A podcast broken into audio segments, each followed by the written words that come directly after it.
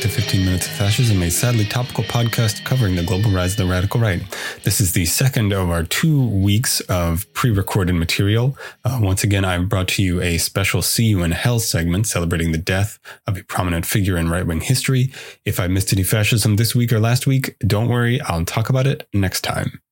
All right, this week's See You in Hell is unfortunately not about a dead fascist. It's about an important living one uh, who I did not get to, uh, you know, a couple weeks ago when instead I talked about Ernst Röhm, uh, the second in command of the Nazi regime uh, up until their assumption of power.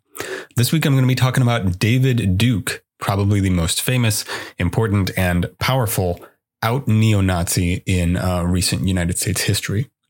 David Duke was born July 1st, 1950, in Oklahoma, uh, and attended uh, several schools and other community organizations throughout the South, uh, which is where he claims he became a racist and segregationist. Uh, specifically, uh, he had these experiences when he was living in Louisiana.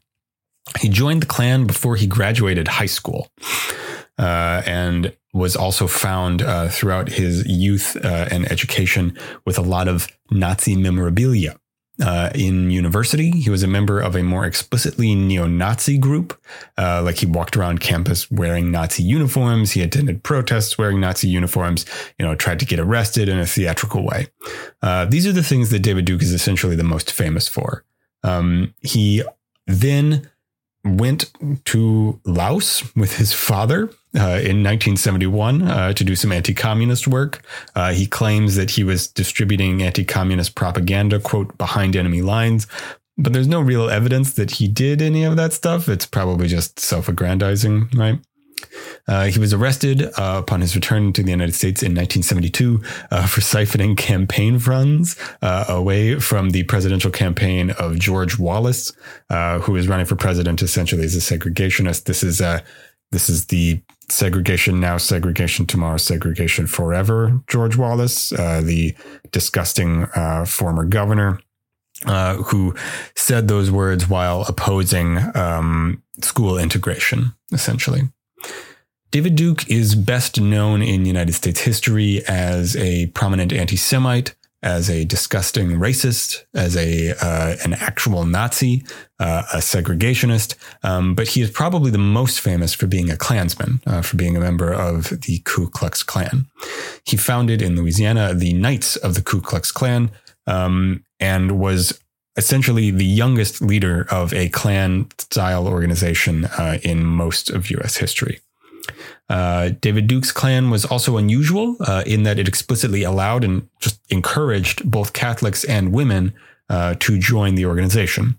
This is extremely new for the Klan. Uh, for those of you who don't know, uh, the Klan in United States history, and I'm no particular expert in the history of the Ku Klux Klan, but the Klan is not a singular organization. It's instead a sort of like web or template of a kind of organizing uh, that has operated in various ways and has various structures throughout history. Um, the modern Klan was essentially a WASP racist paramilitary organization uh, from the 1920s. Um, that was opposed not just to integration and to um, equality for African Americans or people of African descent or Black people in the United States, um, but also to Catholics and immigrants and Jewish people. Uh, so uh, David Duke's allowing Catholics to organize in the Ku Klux Klan was actually uh, quite a shift uh, for the organization, even though this was happening, you know, in the 1970s. Uh, Duke was eventually forced out of the Klan again for embezzling. You know, seeing a pattern here. Um, he did some sort of like showy runs for president in the late 80s to keep up, you know, his political momentum. Um, but these really didn't go anywhere. He then did finally successfully run for the Louisiana State House uh, in a special election in 1989. Uh, and is to date the only transparently neo Nazi candidate uh, to ever win elected office in the United States. Um, this is essentially what makes David Duke uh, famous. Uh, he successfully ran for office as an out racist. Um, this is what makes him a singular figure in US history. Uh, in office, he was ineffectual and essentially useless, uh, as you might expect. Um, fortunately, this means that none of his particularly disturbing and disgusting ideas uh, really made it uh, farther than they otherwise would have in the Republican controlled Congress of Louisiana at the time. Uh, after he left office, uh, he made several other unsuccessful runs for various kinds of offices uh, for the president, for the governorship in Louisiana, for the Senate of Louisiana. Um, in 2016, he uh, kind of endorsed Donald Trump uh, as, you know, the best of the lot, is what he called Donald Trump.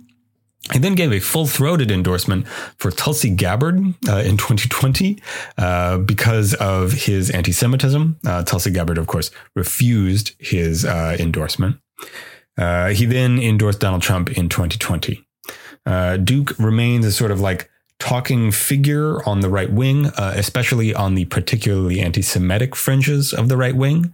He has also been courted by anti Semitic international organizations and forces, uh, such as several in Iran, uh, associated with the actual government of Iran, um, and you know several other places, such as um, uh, continuing anti Semitic organizations in Germany. Uh, this is what David Duke is famous for. And unfortunately, I have to report that he is still alive. All right, that was another special short 15 minutes of fascism, a sadly topical podcast covering the global rise of the radical right. I'm Craig Johnson, thanking Sleepy Kitty Arts and Sleepy Kitty Music for our intro, outro, and graphics. Uh, check out my Patreon at patreon.com slash 15 minutes of fascism, all one word. Like, share, and subscribe on whatever it is that you're using to listen to this podcast. Tell a friend, tell a family member, tell a comrade about it. Next week, we're going to return to our regularly scheduled programming with a fully uh, developed 15 minute episode. It might actually be a little bit longer considering that I'll have uh, two weeks of right wing news to get through. I guess hopefully I guess I have to hope that there won't be 15 minutes of right wing news uh, in two weeks, but you know, that's probably not going to happen, unfortunately. All right. I'll talk to you next week.